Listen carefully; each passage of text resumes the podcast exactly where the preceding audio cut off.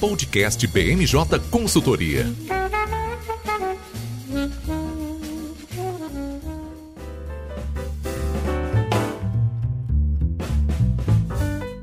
Olá pessoal, tá começando agora mais uma edição do podcast BMJ.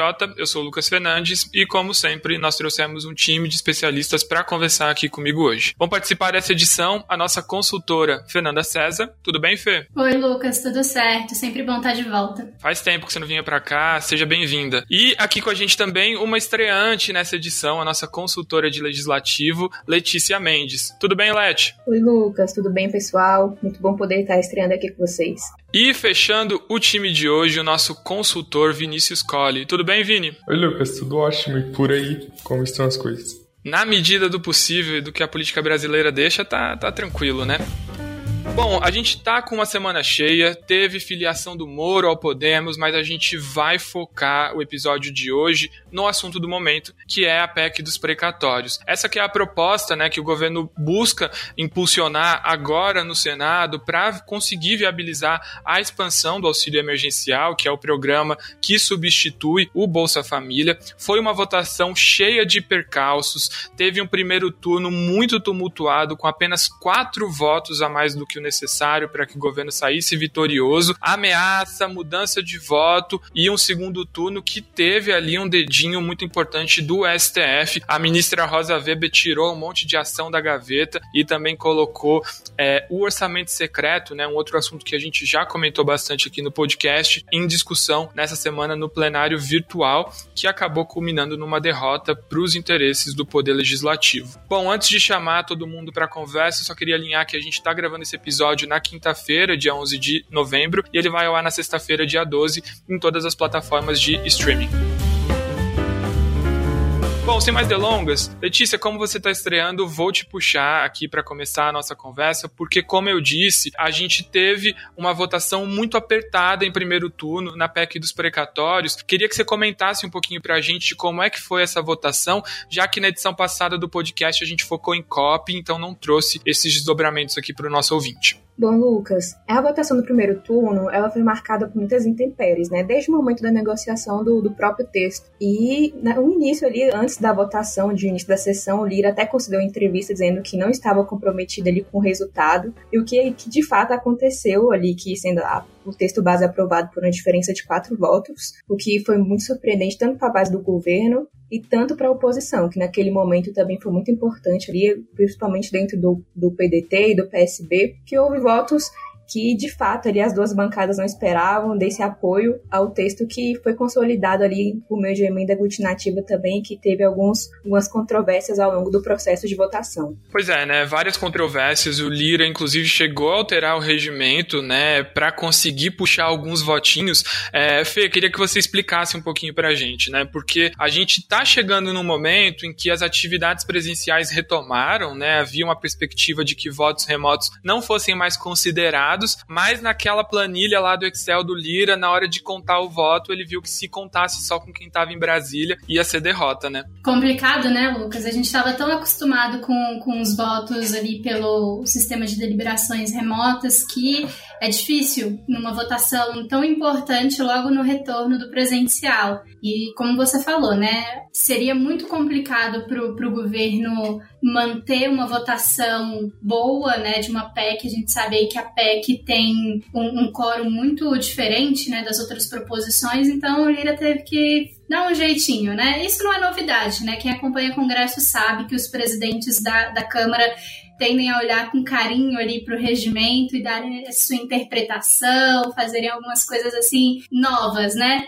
Então o Lira ele uh, junto com a mesa decidiu que estariam liberados os votos à distância mesmo sem a presença física dos parlamentares. Isso aconteceu num momento muito importante porque diversos parlamentares estavam em viagem, em missão internacional, né? Então estavam até fora do país é, e a gente ainda tem também um grupo seleto assim, de parlamentares que decidiram não retornar né, às atividades presenciais por estarem no grupo de risco. Então, a, a, a, contagem final de votos estava comprometida, né? Sem esse grupo de apoio do, do, do presidente. A, houve a mudança para esses né, parlamentares fora apresentarem seus votos e depois houve muita resistência é, para abrir a votação feita pelo, pelo sistema, né, para a gente contabilizar quem e como foram esses votos. Então, é, isso gerou uma polêmica. O Lira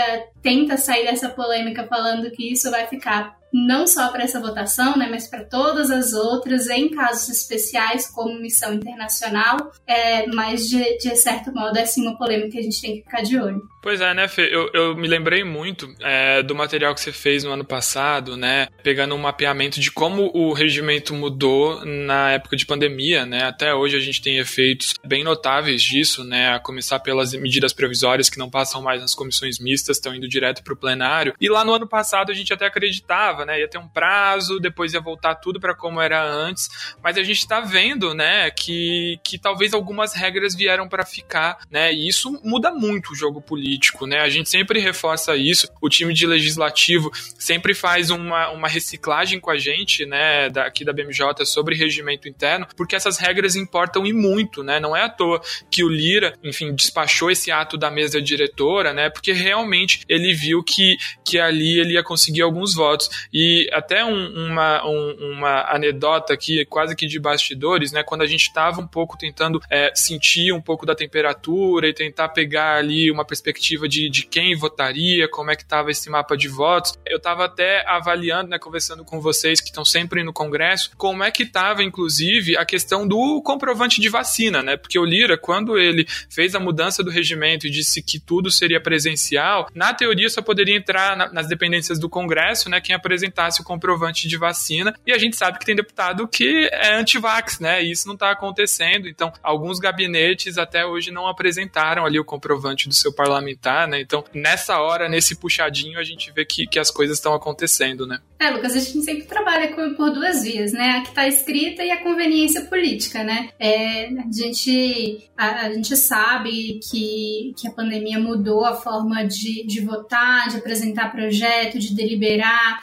é, flexibilizou regras, inclusive constitucionais. E vai ser um período complicado para votar, principalmente agora que a gente está entrando mais na, no período eleitoral e muitos parlamentares acostumaram a ficar ali pertinho da sua base. Vai ser um pouco mais difícil. Para esses parlamentares aí já é, que acessam a Câmara né, presencialmente, é, vai, vai ser é, vai ser interessante, né? Porque não só muitos parlamentares é, são né, anti a, a, vacina, mas muitos é, já estavam circulando pela Câmara e não bem que não respeitavam muito, né, a, a, uso da máscara, entre outras coisas. Então, a gente tem que ver também a conveniência política deles estarem ali presentes, deles estarem votando, ou dos que não estão, né? Muita gente também usa o fato de que não pode estar dentro da Câmara para também não prejudicar sua imagem política nesse momento. Isso é muito importante, né? Em nenhuma das duas votações que a gente teve, né, primeiro e segundo turno, todo mundo votou, né? Então, alguns ausentes ali que não quiseram se posicionar. E vale destacar, né, que a votação com efeito administrativo, ou seja, não, não, não votou, né, faltou na, na, na sessão e não apresentou um atestado médico, alguma coisa, tem desconto de salário, né? Então tinha até deputado brincando com isso ali, é, principalmente na votação de segundo turno, né? Falando assim, não, eu tive que vir para cá, senão eu cortar minha folha de, de pagamentos. Mas, Letícia, queria que a gente desse um passo atrás, né? Porque a Fernanda estava comentando a dificuldade toda que foi de alguns deputados estarem presentes, do Lira conseguir o quórum. É, queria que você trouxesse um pouco desse panorama para a gente. Né? Eu falei que o governo teve uma, uma, uma quantidade de votos bem justinha. É, explica para a gente como é que funciona aí para aprovação de uma PEC e por que, que a gente tem essa dificuldade para conseguir votos, né? já que tudo é pelo sistema nominal. Lucas, para aprovação de uma PEC são necessários 308 votos. Né? A gente sabe que por meio do sistema de deliberação remota os parlamentares conseguem votar ali pelo celular, mas no presencial ali é necessário a digital ali de estando ali no plenário, para que cada parlamentar, de fato, coloque ali sua presença e a partir disso o voto seja computado. E nesse primeiro turno, a gente pôde observar que algumas bancadas, como eu mencionei anteriormente, né, tanto o PDT como o PSB, eles foram primordiais para que essa PEC passasse. Então, ali a gente pôde observar em seguida até o movimento do próprio Ciro Gomes falando que caso, se a bancada naquele momento tivesse um posicionamento diferente, talvez a PEC não teria nem passado no primeiro turno. Por isso, é muito importante observar não só a movimentação da oposição, mas também quanto da base governista, né? Principalmente ali o MDB e o PSDB também houve, houve votos ali que foram contrários, então esses parlamentares que não estão ali compondo ali a base governista ou que tiveram algumas incidências com Lira também foram primordiais para que esse texto teve um pouco de dificuldade aí diante do primeiro turno. Exato, né? E aí a gente coloca essa PEC na mesa, né, junto com todos os interesses do jogo político. Então, alguns partidos de esquerda, né, PT e PSOL, entregaram ali 100% de votos contrários ou de ausências, né, que na prática vale contra, né, joga contra o governo para conseguir o número necessário. Mas esses partidos que você chamou atenção, Letícia, são muito significativos, né? Então, o PDT, por exemplo, já tem o Ciro Gomes, né, uma liderança nacional que está tá, tá colocado, né, como presidenciável e que quer fazer oposição ao Bolsonaro, ele tem uma bandeira grande, né, de ser um candidato da centro-esquerda que tenta buscar o apoio do mercado justamente é, colocando ali itens como a, a, preocupação com a responsabilidade fiscal e, e, a gente viu que ele não conseguiu imprimir essa relevância toda para a bancada. E quando a gente chega no MDB e no PSDB, né, bom, os tucanos estão ali agora nesse embate entre Eduardo Leite e João Dória, mas devem lançar um presidencial contra o Bolsonaro, né? O PSDB é um partido que, quando a gente junta contra as siglas da centro-direita, está um pouquinho mais distante do centrão, é, mas ainda assim não conseguiu é, entregar votos contrários de maneira coesa e muita gente atribui isso à atuação do Aécio Neves, né? Que está articulando dentro do partido para que o Eduardo Leite saia vitorioso e que fez um, uma interlocução grande com deputados para que houvesse ali alguns votos favoráveis para essa PEC. E o MDB está com planos de lançar Simone Tebet. Né? É pouco provável que essa candidatura se sustente é, por muito tempo. Né? Até agora, Simone Tebet não foi colocada nas pesquisas, mas é um partido também que cada vez mais se descola do centrão e vale destacar, né? O, o MDB é o partido que saiu derrotado com a presidência do Lira, né? O Baleia Rossi estava é, disputando a presidência e acabou perdendo no, no, depois do apoio do Palácio do Planalto, né? Sim, eu mencionei inclusive esse próprio ponto que você falou, né? Que esse movimento teve início ali na própria eleição do Lira essas bancadas ali ocasionaram num racha e que desde desse apoio que era o então presidente Rodrigo Maia acabou que toda essa coalizão que existia, que era uma bancada bem forte ali para trazer matérias que aprovaram matérias importantes, principalmente da pauta econômica, que hoje não tem mais essa coesão e que de fato, se tivesse um pouco mais desse, desse jogo político mais consolidado, talvez essa proposta teria passado de uma forma muito mais fácil. Seria uma vitória muito mais tranquila para o governo e, de certa forma, também capitanearia ainda mais a, a presença do Lira como presidente da casa. Pois é, e agora é o momento em que a gente faz uma pausa na questão dos precatórios para ir seguindo um pouco da linha cronológica e colocar o STF nesse tabuleiro de xadrez. Porque, bom, a gente sai dessa votação em primeiro turno com o governo com apenas quatro votos acima do necessário, com a perspectiva ali, uma pressão muito grande, sobretudo dos partidos de esquerda, para que alguns votos que foram favoráveis se tornassem contrários no segundo turno, e no meio disso tudo cai uma bomba, né, Vinícius? A Rosa Weber suspende, é, por uma decisão liminar, a execução do orçamento secreto, que é basicamente a, uma das principais ferramentas que o Palácio do Planalto e, sobretudo, o Arthur Lira tem de garantir uma coesão nas pautas do governo, né, de assegurar a tão é, falada governabilidade, né?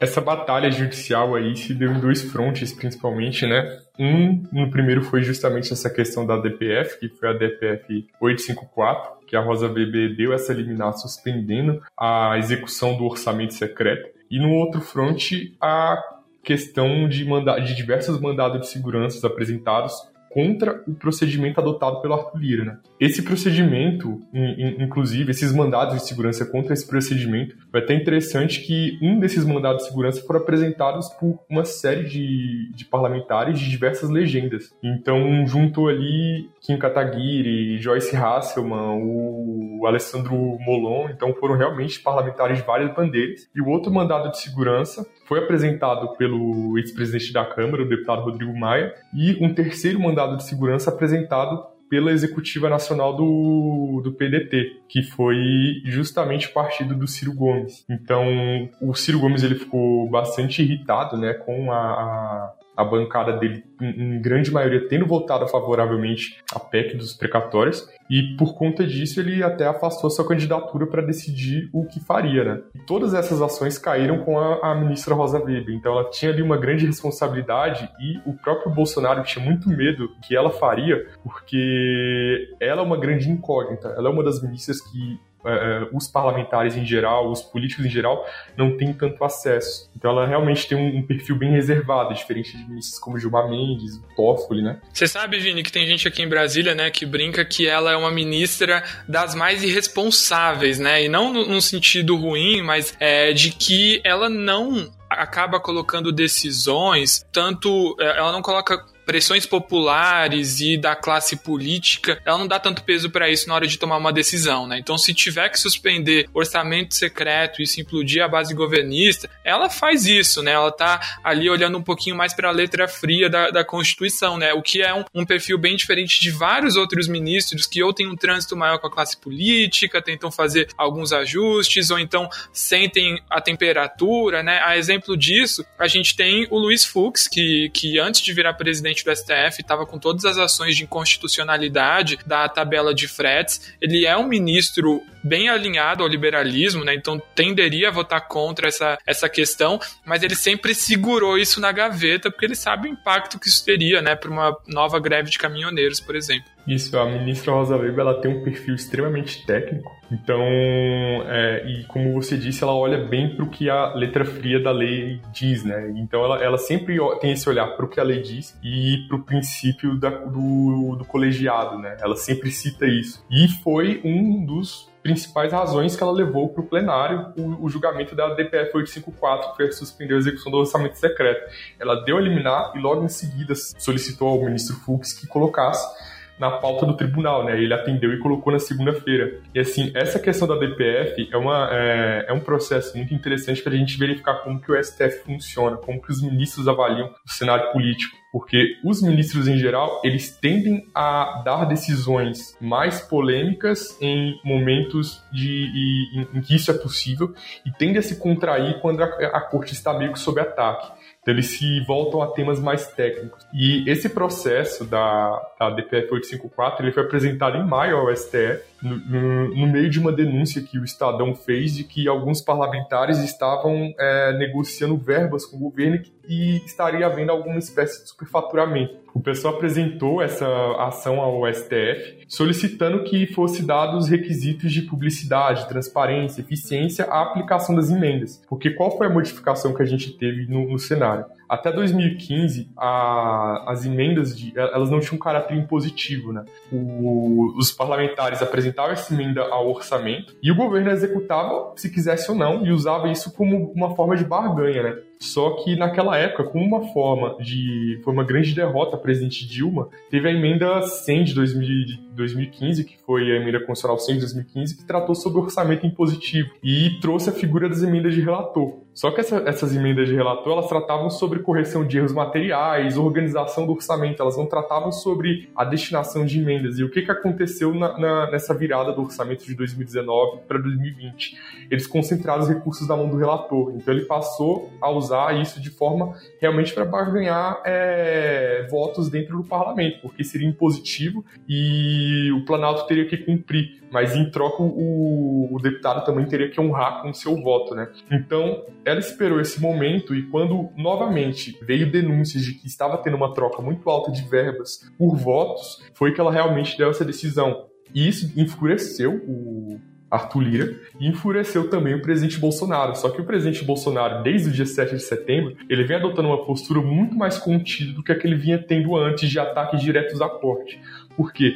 Ano que vem é eleição e o tribunal pode julgar temas que é, é, impactem diretamente o governo e principalmente o presidente Bolsonaro. Então ele tem se afastado bem mais disso. Tentou-se ali, o, o, presidente Arthur Lira até procurou o presidente do STF, Luiz Fux, para tentar um meio termo, uma mediação, Os outros ministros não viram isso com bons olhos, não gostaram disso. Nisso entrou a articulação do ministro Gilmar Mendes, que sempre tem uma atuação política muito forte, para tentar arranjar, falar assim, olha, a gente libera essas emendas, em compensação vocês adoram, adotam é, critérios de transparência. Só que essa não foi, não foi o entendimento do STF. Eu fiquei até surpreso, eu, eu esperaria que o Toffoli fosse acompanhar Gilmar, isso não aconteceu. O Toffoli acompanhou a maioria formada em torno da Rosa Weber, né? Então, realmente foi é, um julgamento bem polêmico e que ainda tem muito, vai dar muito, tem muita água ainda para rolar, porque essa foi a confirmação da liminar, não foi o julgamento de mérito. Então, o que o STF julgou foi simplesmente a manutenção dessa liminar até que o tribunal se debruce sobre a legalidade ou não. Isso foi algo que os jornais estavam noticiando, que o STF julgou a inconstitucionalidade, o que não é verdade. O STF julgou a manutenção da liminar. O julgamento de mérito ainda vai ocorrer. É, e eu até queria aproveitar, né, Fernanda, te puxando aqui para essa conversa, porque como o Vinícius disse, é, essas emendas já existem ali, né, pelo menos desde o fim do governo Dilma, mas entra é, muito nessa pegada que, que a gente já tem observado bastante né, no Congresso Nacional. Do Legislativo to tomando cada vez mais protagonismo, que nem o Vinícius pontuou, né? No começo eram questões residuais, um bilhãozinho aqui ou outro que o relator podia alocar ali para sanar eventuais problemas e virou um, um, uma bola de neve, né? E, e, onde a gente tem o presidente da Câmara é, com a chave do cofre, né? Dizendo quando libera e aí fica fácil, né? Ser super poderoso que nem o Lira. É, Lucas, é, hoje a gente pode falar que a gente está bem longe desse cenário cenário de correção né, do orçamento. Eu acho que todo mundo lembra né, que quando a gente teve essa virada lá em, do, do orçamento de 2019 para 2020, é, o orçamento, a parte do orçamento que ficava com o relator, chegava ali em torno de 20 bilhões né? Não é algo pequeno, né? Uma parte muito grande, muito criticada, inclusive no primeiro ano. Diminuiu para esse ano, né? Acho que não chega a, a 10 bilhões, mas ainda é um, é um valor altíssimo e que fica, né? Querendo ou não, porque a gente está falando aqui na figura do relator, né? O tempo todo do relator, mas a gente sabe que é, o relator ele não, não entra nesse papel sozinho, né? O parlamentar ele não, não se autodenomina relator geral do orçamento, ele é apontado e a figura que aponta ele que também vai ali escolher, né? Essas emendas. Então, por isso que é, gerou toda essa polêmica e por isso que circulou muito, né? O vídeo do, do Lira fazendo várias ligações durante a, a votação do primeiro primeiro turno e o pessoal falando, comentando que ele estava negociando ali supostamente o orçamento, né? Então fica na mão dele, é, ele negocia. É uma coisa que, se não estiver na mão ali do, do Congresso, estaria na mão do, do Executivo. O Executivo também estaria fazendo esse papel. Então, também não é algo é, novo no cenário político, né? Mas é novo ele estar tá na mão do presidente da Câmara é, num valor tão alto. E isso gera esse incômodo, principalmente né, para a oposição, que, primeiro, não faz parte, né, não conversa com o presidente da Câmara, então não é oferecida né, alguma parte desse, desse orçamento que fica com o relator, e segundo, porque influencia diretamente no resultado das votações. Né? É, é um, um, um dinheiro que a gente está esperando aí que seja enviado para os municípios no ano da eleição, então imagina, né, a força que isso dá para um candidato que quer a sua reeleição dentro do município e o questionamento sobre a transparência vai ser interessante, né? O próprio a própria é, consultoria da Câmara já soltou um, um relatório preliminar defendendo a constitucionalidade e falando que a própria tramitação do orçamento dentro da casa já garante a transparência, né? Porque você já tem ali as porcentagens que vai. Mas não é isso que é questionado pelos partidos da oposição. Não é você saber para onde está é, tá indo o dinheiro, é quem está colocando o dinheiro, como ele está sendo negociado, por que ele está indo para esses lugares. Então isso vai ser um julgamento interessante quando a gente descer, como o Vinícius falou, para o mérito da questão. E vai ser interessante também para a relação na Câmara, porque, como a gente observou, mesmo após a maioria formada, não afetou tanto como é, algumas pessoas esperavam dentro da, do segundo turno, né? Então, tudo isso vai ser bem, bem interessante de observar daqui para frente e como isso afeta o Senado também, porque aí é um outro caso, né, que a gente também vai observar. É, e devolvendo a bola para você, Vini, é, eu acho que é importante a gente pontuar também, né, que essa questão de liberação de emendas não necessariamente significa que o deputado está embolsando esse recurso é, para fazer o que ele quer, né? Geralmente é de, destinado para algum tipo de obra ou de, de, de gasto importante e, obviamente, né, o parlamentar está interessado em reeleição, então tende a ir para redutos eleitorais ou para é, regiões onde ele pretende aumentar ali a popularidade, então isso faz parte parte da política não é necessariamente é, incorreto, né? Mas enfim, quando não tem transparência, a gente não sabe quem que tá pedindo, quanto tá pedindo. A questão do orçamento secreto foi muito impulsionada, né, lá no, no meio do ano por conta de superfaturamento, né? E aí sim a gente tá falando de corrupção e de algo que é, é inegavelmente, né, ruim e, e, e nem um pouco republicano. Mais um ponto que eu queria destacar, né, Vinícius, é que mesmo com o que estava sendo é, julgado era a liminar, como você disse, né, que que suspendia a execução de pagamentos. Mesmo com a eliminada Rosa Weber e com um julgamento é, favorável para a manutenção da liminar, o Palácio do Planalto acho que não recebeu esse despacho, né? Continuou executando algumas emendas aí do orçamento secreto, né? Para contextualizar, né, o, a decisão da Rosa Weber foi no dia 5, ainda no dia 8, na, ah, quase na véspera ali da, já, da votação, a votação foi na, dia 9, né, na, na terça-feira, o Planalto continuou liberando essas emendas de relator, conforme consta nos dados do site do Tesouro Nacional. Então, é possível que o STF tenha uma reação ainda mais dura, conhecendo a, a forma que os ministros trabalham, como uma forma de mandar um sinal para o governo de que eles não vão aceitar ter a sua decisão é, desafiada. Eu até cito assim que alguns interlocutores que participaram da conversa entre o ministro Luiz Fux e o presidente Arthur Lira, o Arthur Lira chegou a reclamar disso, falou que era uma interferência indevida do poder judiciário do, é, dentro do poder legislativo e, no caso em questão, o ministro Luiz Fux teria afirmado que decisão judicial pode ser motivo de crítica e pode ser motivo de debate, mas se cumpre. Sempre que tem esse tipo de debate, esse tipo de crítica à corte, eles assumem uma posição extremamente corporativista. O máximo, o expoente máximo era sempre o ministro Marco Aurélio. O ministro Marco Aurélio, naquele caso clássico que afastou na canetada o ministro, o ministro não, perdão, o senador Renan Calheiros, da presidência do Senado, falou assim: pode-se não gostar, mas decisão da Suprema Corte se cumpre, porque decisão de ministro é decisão do STF. Então, é, essa atitude do Planalto e da, da Câmara dos Deputados pode dificultar ainda mais a relação com o STF. O Arthur Lira ele vem atuando de outra forma e é, no sentido de ameaçar de forma velada ali a forma que o STF trabalha, falando que vai interferir no Conselho Nacional de Justiça, da mesma forma que vem acontecendo com a PEC que interferia no Conselho Nacional do Ministério Público. Então, para o Congresso ter uma maior interferência ali, de cortar o orçamento do STF. Só que a gente sabe que quando o STF entra no jogo, é, a coisa realmente pode ficar feia para o lado dos parlamentares, dos políticos, né? Então, apesar de o STF agora, mesmo que adote uma postura mais contida, é possível que, principalmente no próximo ano, eles tenham uma postura muito mais ativa no sentido de conter esses políticos, né? Então é aquela coisa assim, a ministra Carmen Lúcia falou no seu voto que quando você usa-se de, de, verbas públicas para influenciar o processo democrático, você está é, erodindo a própria democracia.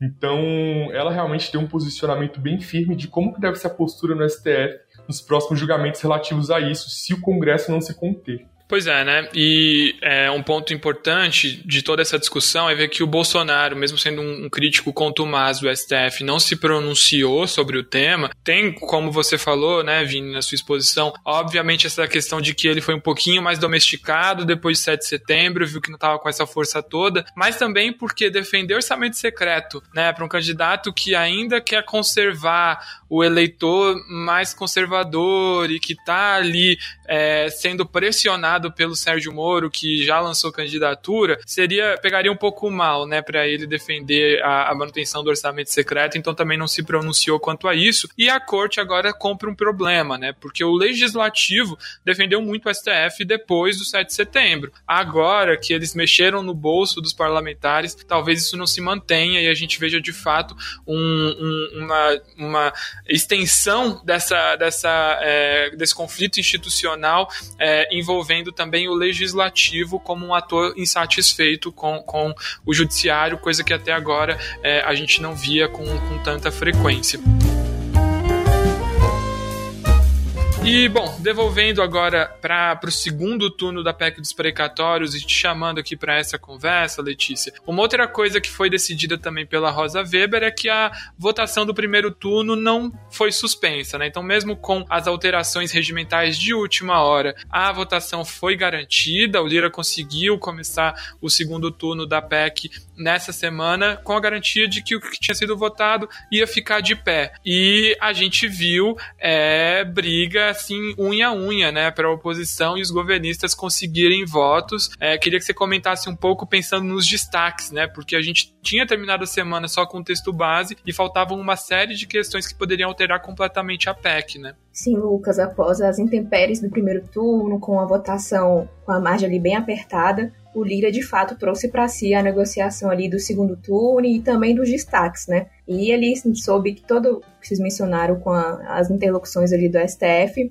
ele antecipou as sessões, inclusive, para segunda-feira, com o intuito de garantir quórum para que de fato os parlamentares estivessem em Brasília ali na segunda-feira, para que ele pudesse fazer de fato esse corpo a corpo ali com os parlamentares, para garantir tanto a presença, mas também ali o voto, para que a a, a concretização da, da votação acontecesse nesta semana. Ao todo, foram apresentados 11 destaques e o governo pode ser considerado vitorioso porque houve apenas uma modificação, que foi um destaque do novo, em que eles suprimiram do texto ali uma flexibilização da regra de ouro. E o segundo turno acabou que foi uma votação bem mais tranquila do que foi no primeiro, com 323 votos. Um pouco antes da votação, Lira já tinha trago à tona um pouco do placar, falando que a proposta ia passar com cerca de 320 votos, e foi o que aconteceu. Ele foi uma sessão, de certa forma, mais mais tranquila, apesar de algumas ele algumas intempéries que a gente sabe que acontece do parlamento, que é do jogo democrático, mas de fato ele conseguiu fazer uma sessão ali com, com a presença muito forte dos parlamentares, o coro estava muito alto durante praticamente ali toda a votação, desde os destaques e principalmente do segundo turno, o que garantiu ali o seu capital político e demonstrou para o governo principalmente ali, a importância dele de estar tá trazendo essas matérias e a aprovação delas e sendo de fato né, um capital político do governo e trazendo à tona o seu poder ali como presidente e também de articulador dessas pautas. Pois é, né? Matou no peito e, e, e ele foi cirúrgico, né, Fernanda? A gente ouvia o Lira falando desde o fim de semana, né? Não, consigo 320 votos para aprovar no segundo turno, teve as ausências que não vão ter agora, e então estou confiante. E vale destacar que foi uma, uma votação que começou na terça-feira de manhã, o que não é muito típico, né, quando se fala de plenário, e a gente teve é, até um erro de cálculo da oposição, né? Todo mundo otimista, retirando a obstrução. O que você diz aí dessa, dessa estratégia falha de alguns partidos? complicado, né?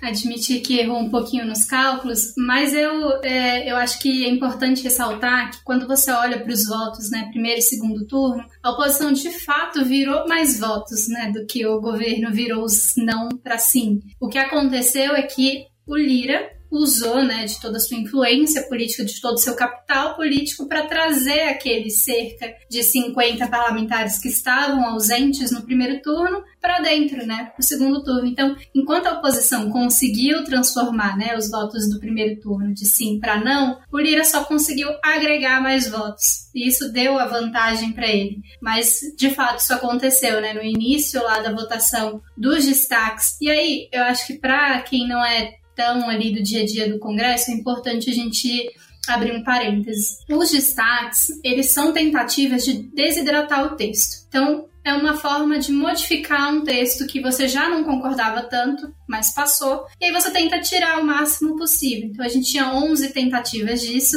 e antes disso a gente tinha um kit obstrução apresentado pela oposição para fazer o quê? Para demorar mais tempo ainda nessa, nessa votação. Então era para enrolar, era para cansar parlamentar, era para que parlamentar desistisse de estar lá, porque era uma votação longa, e a oposição chegou na hora e retirou o kit. Eles queriam apressar as votações, porque eles tinham calculado que eles teriam voto para derrubar o segundo turno. Então isso facilitou para o governo ganhar né, os votos, porque eles realmente colocaram muita gente, eles é, abriram uma diferença maior no segundo turno do que eles tiveram no primeiro turno, e, e, isso demonstrou, como a Letícia falou, a força e o capital político que o Lira teve após a decisão do STF. Né, isso é importante a gente sinalizar e com o governo continuando ali executando a, as emendas. Então isso mostrou que apesar de ser uma é, que eles chamaram né, uma interferência grande do STF, o Congresso consegue pautar, né, os projetos conseguem tocar. Então por isso que veio depois da votação, né, é, é o que deixa a gente bem preocupados para o que pode vir, né, de pauta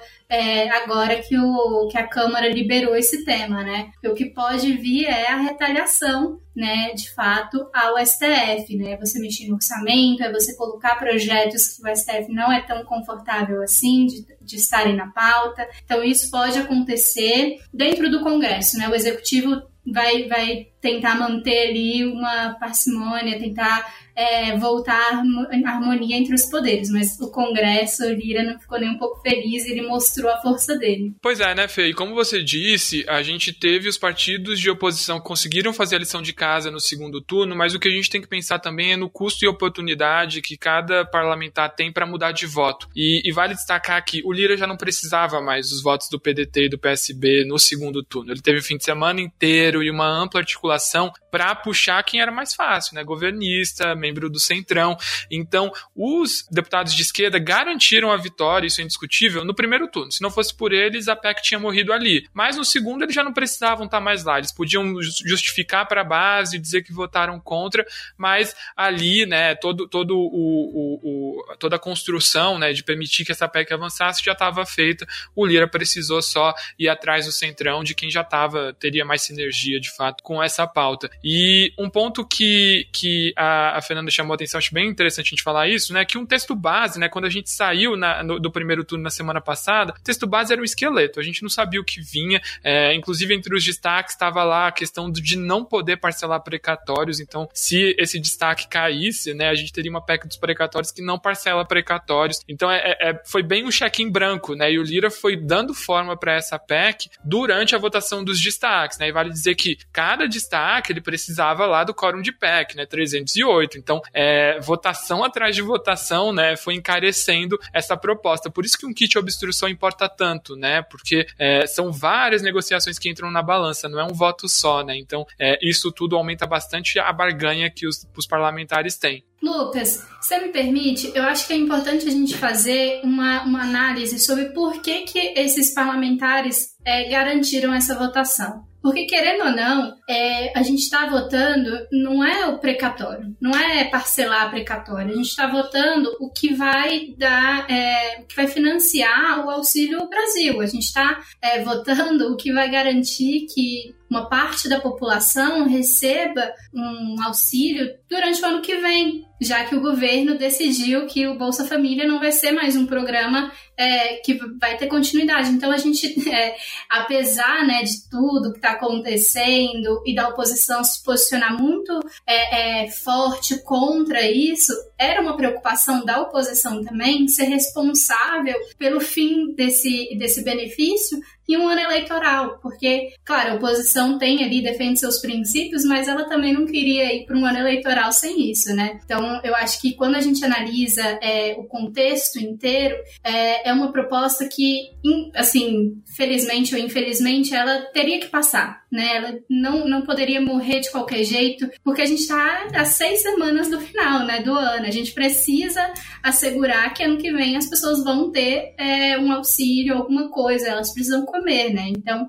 é, eu acho que muitos parlamentares mudaram, pensaram assim para garantir essa vitória. Assim, eu acho que é uma vitória mais ou menos do governo, né? Uma vitória para quem vai se candidatar ano que vem. E é bem agridoce, né? Porque é o auxílio do Bolsonaro, né? Ele mudou de nome. Então, para a oposição tem essa questão também, né? Tanto que tinha muita gente briga, brincando que viveu para ver PT defendendo é, responsabilidade fiscal e PSDB burlando o teto de gastos, né? Então, é, a gente vê o quanto esses, essas intenções políticas né, e eleitoreiras estão ali prementes. E o governo, inclusive, conseguiu até garantir uma salvaguarda, né? Porque o que estava em jogo, principalmente nessa PEC? São duas vertentes. A primeira dela é parcelar precatórios e a segunda é reformular a regra de ajuste do teto de gastos. Com isso, a gente tem um saldo de quase 40 bi adicionais que o governo consegue bancar o Auxílio Brasil e sobra ainda um recurso. Isso porque agora, né, a gente vai falar sobre perspectivas para o Senado, mas mesmo se passar no Senado,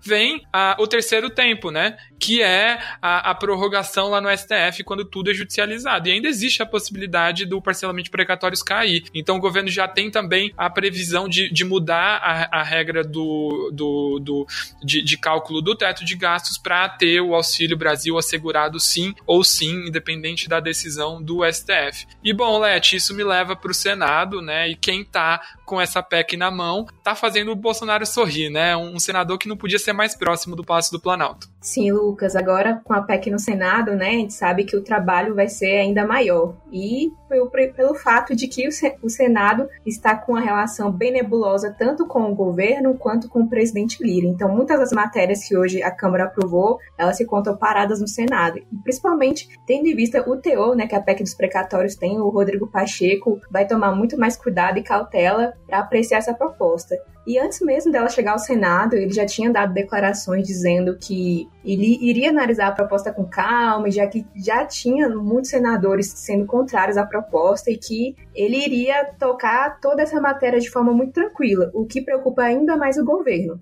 Hoje, eu acho que é muito importante a gente observar também, né? Hoje, a relatoria estando com o senador Fernando Bezerra Coelho, que é líder do governo, o quanto de responsabilidade que ele deu para o próprio governo dando essa relatoria, né? Ou seja, ele vai ser o responsável por articular o texto para ser aprovado aí até em meados do início de dezembro, porque ano que vem é vedada a criação de programas sociais, então o tempo é muito curto e além de além do mais, o Senado no ano que vem só vai ser renovado um terço, então os outros demais senadores podem se colocar muito confortáveis em votar não. Então, o que aumenta ainda mais todo esse trabalho de negociação junto aos senadores. E outro ponto também que a gente pode ressaltar é que a PEC ela tem uma tramitação diferenciada, né? Ou seja, as duas casas elas devem referendar o mesmo texto. Ou seja, qualquer tipo de modificação que seja realizada no Senado, a Câmara vai ter que referendar também. Então, o que pode ser mais um aspecto importante, tendo em vista o tempo que é exíguo para aprovar esse texto e a pressa, e que o, e a, tanto o governo e o Ministério da Economia, a saídas para um novo auxílio são bem mais complicadas. Então, o governo, o Fernando Bezerra Coelho, vai ter semanas de intensos trabalhos para concretizar um acordo para